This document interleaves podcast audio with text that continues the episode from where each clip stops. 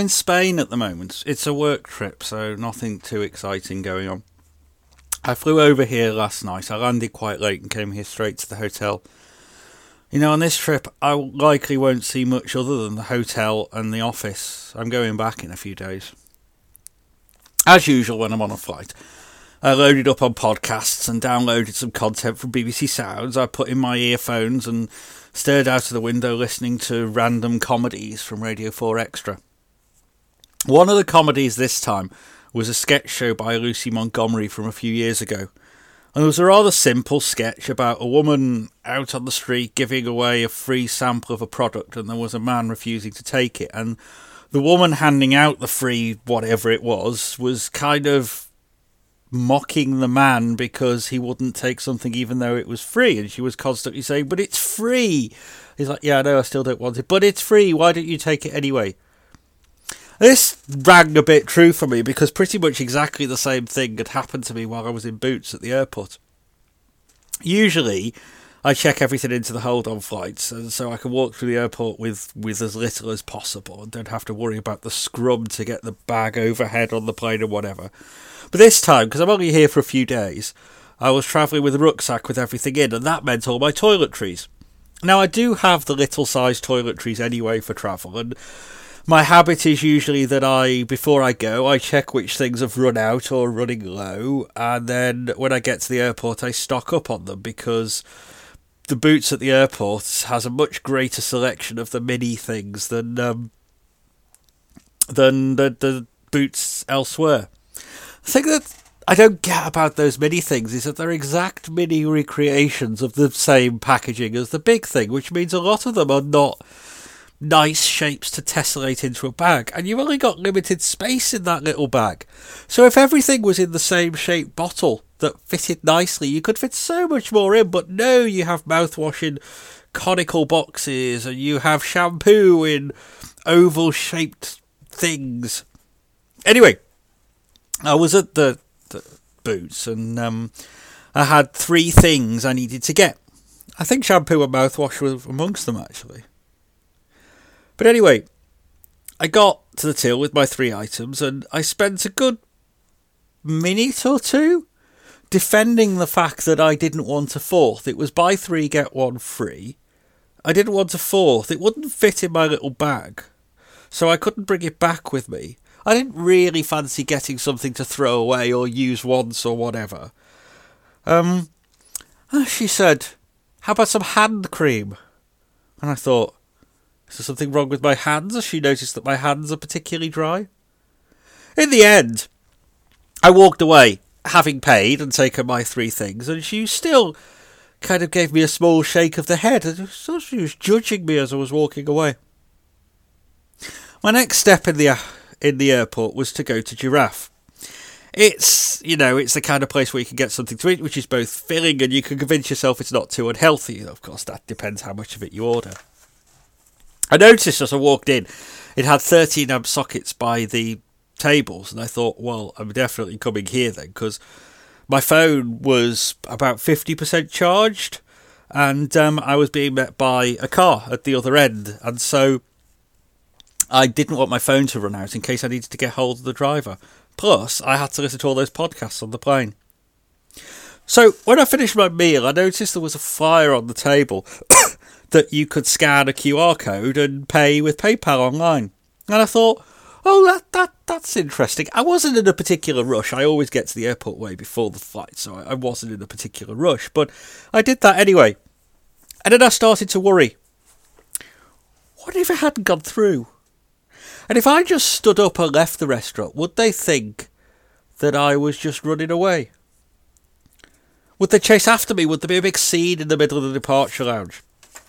And so I ended up calling over the person who'd been serving me to check that the transaction had gone through, and she went away and checked and came back and confirmed. And actually, I think that whole interaction was probably more awkward and time consuming than had I just paid.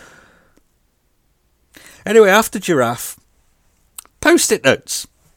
So, these episodes are not scripted in the way the first couple of episodes were, but I do write myself a few bullet points to follow so that I make sure I get in the stories I want to get in or whatever. And I found the best way to do that, and the best way I find to do other things as well like that, is, is to write things on post-it notes and then shuffle them round on a table so you get them in the right order.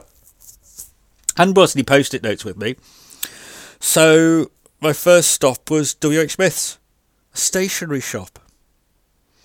So the stationery section seemed to consist of some pink notebooks with unicorns on and a pack of biros. Admittedly, I could have used those to do what I wanted to, but mm, I wanted post it notes. So eventually, I found myself in a shop called HEMA. I had not seen one in an airport before, but I know they've now got one at Euston Station as well. They sell a baffling array of party supplies, toiletries, and cutesy stationery. It was the only place selling post-it notes at the airport, and even then, the only ones they had were in the shape of pink stars. So, here I am, in front of a bedside table in a hotel, and the table is covered in pink stars with notes written on them. You know, business travel's not what it's cracked up to be. The truth is, I'd much rather be at home in London tonight.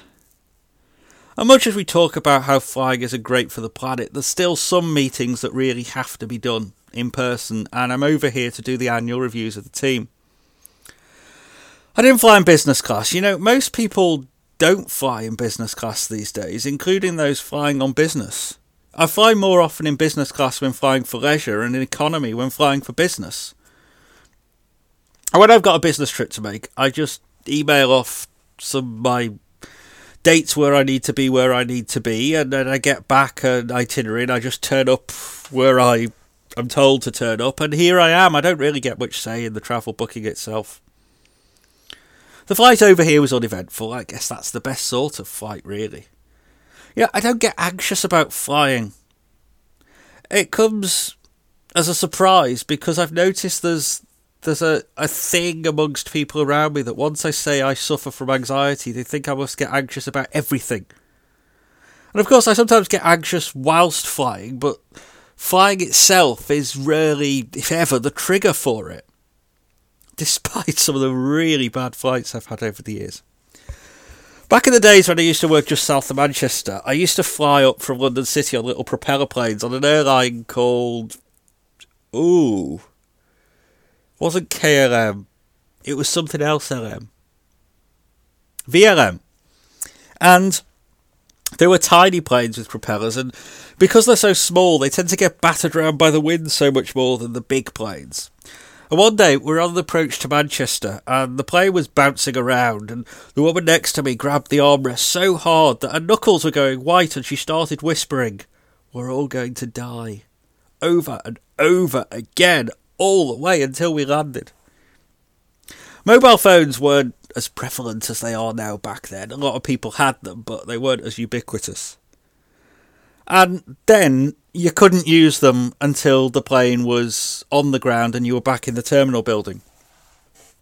So imagine my surprise when we're coming into land and I hear somebody down the plane saying, Sorry, I can't talk right now. We're coming into land and I shouldn't really be using my phone. These days, you can use your phone as soon as you come to a stop at the stand. But on the flight over to Valencia last night, people were checking messages and making phone calls. Literally, the second the wheels got on the tarmac. The eagerness to get back online is, is overwhelming. Reminds me of what happens soon as the seatbelt goes light. Everybody stands up. Soon as the seatbelt light is out, everybody stands up and kind of crouches underneath the overhead locker and starts to gather the bags, and including those of us sitting over by the window, and we have to kind of bend double to stand up. And usually, I've got bags to collect at the other end anyway, so it doesn't save any time, but I still do it. I don't get anxious around the idea of getting on a plane, but there are things I do to help the anxiety of travel. Despite the fact that I know that plastic is going to work everywhere you go these days, I always make sure I take enough cash with me to pay for the hotel and to get me through the first day or two.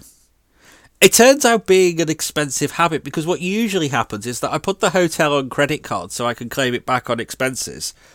and it always works. And then I've got a few hundred euros in my pocket, which I end up spending on things because I get bored at the airport. I've also started carrying my own decaf coffee with me. In many hotels, although weirdly not in the business hotels, but in many hotels you get a little tiny kettle and a few sachets of coffee, and sometimes you get hot chocolate if you're lucky. But rarely do you get decaf. There's one hotel I stay in in Rennes where you do get decaf, but the French office doesn't have decaf, so I have to take the sachets with me to the office. If I don't take the sachets with me, the only option from the coffee machine in the office there is this kind of lemon and menthol tea, which tastes a bit like Lemsip. This hotel doesn't have a kettle in the room. It doesn't really have much. It doesn't even have a mini bar. There is what used to be a mini bar, but it's got a couple of free bottles of water in, and I guess the assumption is that if you want coffee, you'll pop downstairs to the lobby where there's a coffee bar and get one. But I can't be bothered putting my shoes on and going and doing that. The country I've been to the most on business trips is Sweden. And even though I've not worked in a job which takes me there for some time, I still remember it. Quite often I do the trip there and back in a day. I get the flight out from Heathrow usually 6.40 and I get home in a cab sometime 11 o'clock at night. Eventually, I started to make the trips overnight and stay for a couple of days, and I stayed in a hotel called the Mr. Chip in the Kista Technology Park. There were rumours of another hotel called the Memory, which was apparently nicer, but I never got to stay there. That's where the execs got to stay. Mr. Chip wasn't all bad. It didn't have room service, but there was a fairly decent restaurant down in the lobby, and the minibar was stocked with chocolate and crisps. You could get BBC on the telly, and you could walk to the office from the hotel, so, you know, you know, I'm not really into the social aspect of business travel. As I said before, I don't tend to go out and explore whichever city I'm in. Right now, I'm in a little hotel on a little technology and light industrial estate in the suburb of Valencia. There's nothing here but the hotel, really. There's a supermarket a few minutes' walk away, but I've never been there. But I can walk to the office in 10 minutes, so it works for me. Business hotels are okay. They're really the nicest hotels I've stayed in, but really the worst. Even the Mr. Chip wasn't that bad, even it wasn't as nice as the Mythical Memory. You know, it was only years later that I actually realised that Mr. Chip and Memory were both plays on the theme of technology. There was a man on the side of the Mr. Chip Hotel as a logo. He had arms and legs and he was yellow. And so I presumed he was a chip, or a crisp as Americans would call it. In my defence, I only ever saw him from a taxi and it was usually in the dark. So I don't think I can really be blamed for not realising what kind of chip he was. And I'm not, I'm not that fussy about hotels. As long as the bed's comfy, the room's comfortable enough to sleep in, the shower works, I'm pretty happy. I rarely use room service at the hotel because, you know, perching yourself on the edge of the bed shoveling food into your mouth whilst watching TV in a language you don't understand, it's not a good image. I've never used a hotel pool, and I rarely use the hotel gym. The hotel room I come here to sleep and occasionally a bit of work, and now apparently for recording podcasts. You know, I arrived last night quite late, and it's a third or fourth visit to this hotel, and when I checked in, the receptionist said to me, You're on our executive floor. I thought, well, that sounds nice. The only other time something like that happened to me, ended quite well. I've been out uh, for a Sony, yeah, Sony Ericsson event in Manchester and didn't get to the hotel until nearly midnight. And when I checked in, they said, oh, the only room left's on the top floor. So went up in the lift and I found out that my room was the Johnny Cash suite. There was a guitar in tune um, sitting next to the sofa in the seating area, and a huge bed with a picture window in the roof, and you could press button and the blinds would open. You could see the stars above the bed, and the marble bathroom was not far off the size of my flat in London at the time. I only got to stay in it for a few hours though, because there was a taxi coming at seven o'clock in the morning to take us back to the office. Not long after I got into the room, the phone rang, and it was the colleague who was staying there with me, and he said he'd been given the angel suite. So I popped round to see it as he invited me to do, and instead of Johnny Cash, there was Madonna. A life size Madonna. In a pointy bra. In the shower. That's a bit weird. I've had a few experiences which are a bit weird in hotels in Manchester, including one time when I was in the shower and glanced out of the window and realised that the trains going past on the viaduct were so close I could actually see what newspapers people were reading. Let's not think too hard about that situation.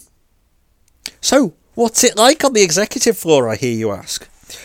Well, it's pretty much like every other floor I've stayed on in the hotel. The room's split into three. There's a vestibule when you come in from the door, and it's L shaped, and it's got a basin in it. And then off that, there's a door which leads into a little room with a loo and a shower in, and the shower's over the bath. And then there's another door which leads in here, which is the bit of the hotel room with the beds in. I guess the basin's separate to the loo and shower so that one person can do their makeup while the other's in the bathroom. But I'm not sure if that's necessary on the executive floor. Do how often is it that people share hotel rooms if they're travelling on business? You know, say that. I know some people where they do share hotel rooms when travelling on business, and thankfully I have never get worked at a company where that's been necessary. Do not get me started on how weird that would be. I mean, the room here does have two beds.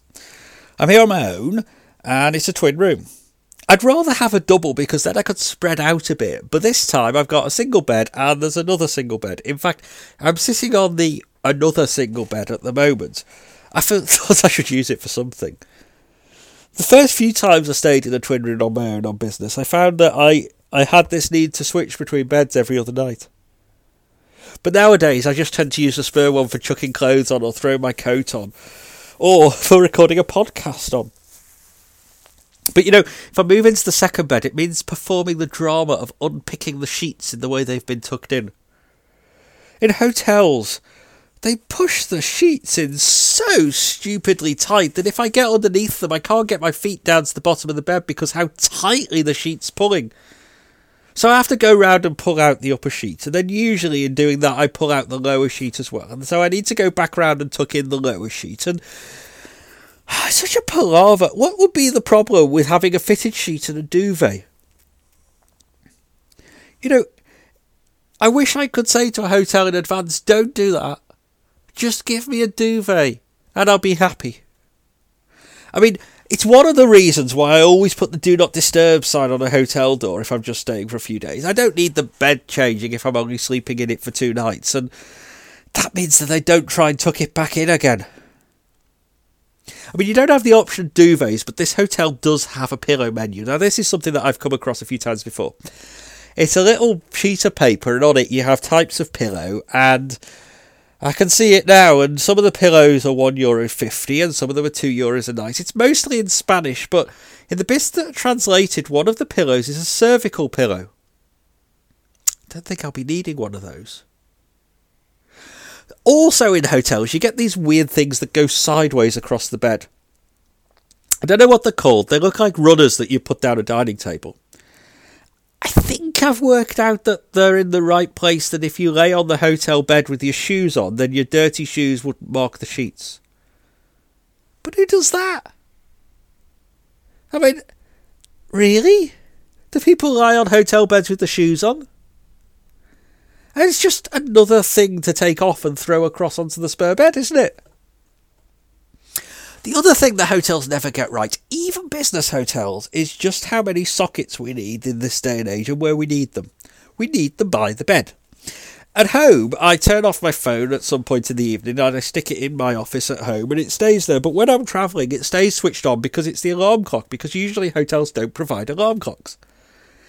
It's usually been used throughout the day in the office, and um, so when I get back the hotel, I need to charge it overnight. And so it'd be lovely to have a socket by the bed so I could plug the phone in and I could have it next to me as the alarm clock. But no! So my phone is currently 20 feet away. Meaning, not only is it a long way to go and turn the alarm off when the alarm goes off, but equally, if I wake up and I'm not sure what time it is, I like to check the time to see whether it's worth going back to sleep or whether it's just 10 minutes before the alarm, in which case I'll just get up anyway. I can't do that because my phone is all the way over there and there is no clock in the room. You know, there was one hotel I stayed in which did get it right. They had a double socket by the bed. But the bedside table had a rounded top, I mean, it looked lovely, don't get me wrong, it was stylish, but that meant unless you balanced everything right in the very middle of the table, it would slip to one side and gradually end up on the floor. So, there is a socket by the bed, but there are three light switches. There's another two over there by the door out into the vestibule, and then on the other side of that wall there's another three, and then there's two on the outside of the door into the shower room, and then there's four by the main hotel room door. Last night, it genuinely took me quite a while to wander around the switches and work out which combination of switches in which positions made all the lights go off. And I've never really seen the need for interesting lighting in a hotel room. I see the need for a little light by the bed so you can read in bed. I get that. But the rest of the room, couldn't we just have it on or off?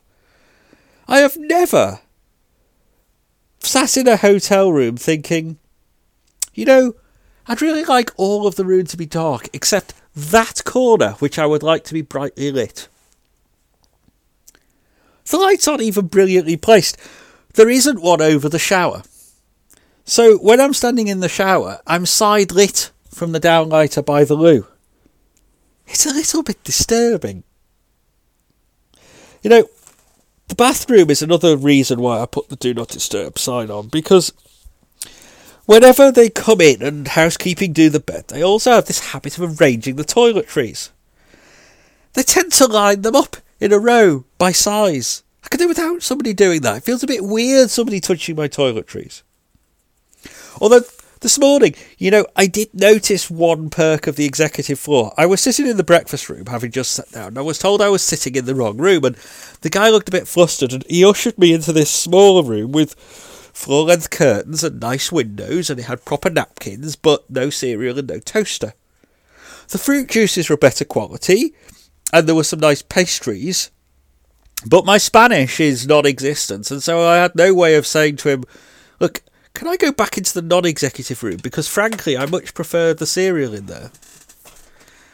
The only thing the executive room seemed to have that the other one didn't was people brimming with entitlement who speak on their phones far too loudly and make a point of talking about all the important people they're going to meet. And oh, really? But on my way back upstairs in the lift, I saw a sign that I've seen before a few times. Apparently, between 4 pm and 10 pm, the hotel has something called Special Horse. Is that a unicorn? It also doesn't say whether it's only for the executives. Instead of a closing theme for this episode, there's a little bit of a postscript. I'm back home now. I've been home a, a week or two, and I'm um, putting this episode together, it's going out in a couple of days' time. So we're now into November, and the Spanish trip is a little bit behind me. But I just wanted to talk about something that happened on the flight on the way home. First, let me set the scene. I was in Valencia Airport. I joined the front of the queue for the flight. Um, as soon as the gate was announced, I was standing at the gate and I was chatting to people behind me, and um, the, the, the wife of the couple was quite nice, and then the husband came over and started talking to me about Brexit and Nigel Farage, and I thought, well, this is not going to go brilliantly, is it? But you know, managed to maintain a polite scar, um, smile, and there was another guy standing in the queue behind them who runs a skydiving company in Valencia. So I was chatting to him, and the flight was delayed and delayed a bit more and delayed a bit more, and Eventually, they told us we may as well go and sit back down because it was going to be a couple of hours because there was a technical problem with the flight. And we looked out the window and there were men in cars driving up to the plane and twiddling with bits and driving away again. And a couple of the guys who'd been standing in the queue chatting were kind of offering their expert view on what might be wrong with the plane. And I thought, oh, come on, you don't know what's wrong with the plane. But you know, you just smile. And, and anyway. And anyway, after an hour and a half actually. They said, right, you can join the queue again because um, the plane's going to go again. So I took my place back at the front of the queue, and that was all fine. And we were all a bit, I wouldn't say fractious. I don't tend to get angry when a plane's delayed. There's not much I can do about it. I'm still going to get home. I mean, I'd started to worry a bit what happens if this one gets cancelled. Will I get home tonight? Will I have to stay another night in a Spanish hotel? How will that all work? But I checked on my phone and there were other airlines with flights going back to the UK that night. So I thought to myself, well, worst case, if this one gets cancelled, I'll just book myself a flight back later in the evening and take that. So we were all lined up and um, they let us onto the plane. And um, I think, I mean, I think that my kind of, I was feeling a bit vulnerable, fragile anyway. I mean, the, the, the, the late flight didn't really help, and there was a long queue of people, and we've been split into boarding groups, and I was in the second boarding group to go on, so. Uh, once the first queue was empty, we just kind of started walking, and the woman said, "Oh, well, we're not boarding people from your group yet." And I was like, "Look, the flight's late, and there's nobody else in the other queue." She said, "Oh, okay," and let us through, and I got kind of a few comments from the other passengers say, "Oh, thank you for doing that. We were just going to stand there, and you've got us on a bit more quickly." And I was thinking, "Oh, that's quite cool. You know, I've done a nice thing, and we're all getting on the plane and whatever." So I sat in my seat, which was the middle of the three, and a couple, I presume there a couple, got on, and um, they were sitting in window and aisle, and the woman said to me, "Oh, w- would you mind moving?" And I thought, "That doesn't make any difference to me," so I moved to sit next to the window and they sat um, the aisle in the middle seat and and whatever, and um, didn't hear anything more from them. I was reading my book, which, to be honest, wasn't great, but um, about twenty minutes into the flight, the woman said to me, "If you don't stop doing that, I'm going to have to have you reseated." I thought, I don't know what I'm doing, and she said, "Oh well." It's disgusting. It's uncivilized. I don't feel like I should sit next to people like you on a flight. I'm going to have you reseated by the cabin crew. I genuinely don't know what it was I was doing. I was too shocked to say much.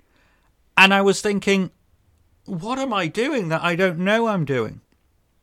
I was reading my book wasn't great, but I don't think that was the problem. I, I do have a nervous habit of playing with the, the, the lock of hair on my head when I'm a little bit nervous or whatever, or even when I'm just reading a book. I sometimes twiddle with my hair, but I, I wouldn't say that twiddling with your hair is disgusting and uncivilized.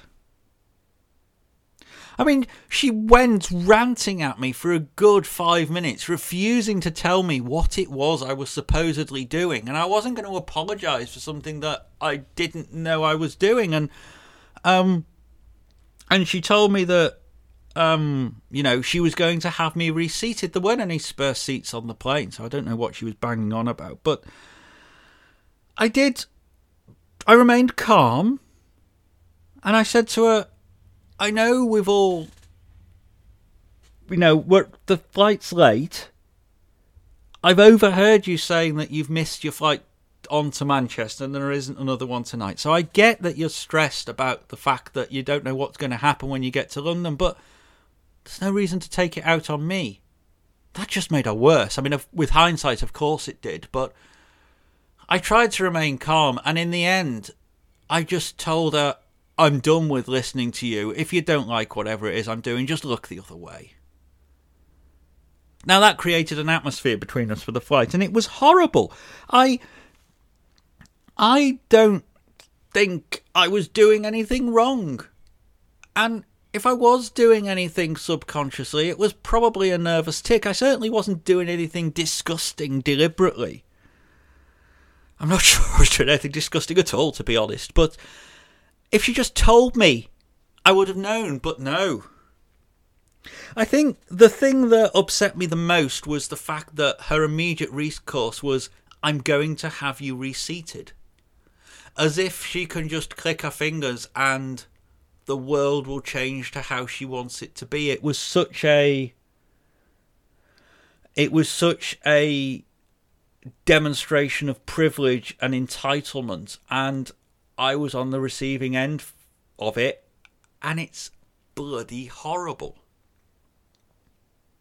Of course, the rest of the flight, there was a tension. I didn't dare look at her in case she started shouting at me again, and I just stared out the window. I was trying to read the book, but I fortunately it wasn't a particularly complex story, so I could still follow it. But I wasn't really concentrated. I was trying to fight back the tears. I was shaking. I just wanted to get off the plane and get home, but I was stuck next to this unpleasant woman for the next hour and a half before I could. Now, I get it. She's stressed.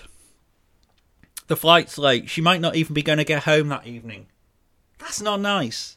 I get that. But not everybody is strong enough to cope at the way she behaved to me. And on that day, I wasn't. You know, whenever you lose your temper, whenever you say something unpleasant to somebody, you might be able to shake it off, but maybe they can't. You know, not everything that somebody's suffering from is visible. Not everybody who's hurting has a bandage or a plaster cast on. And sometimes you can ruin somebody's day and you don't even know you're doing it. You know, I've no doubt that whatever the hell it was I was doing was generally winding her up a bit.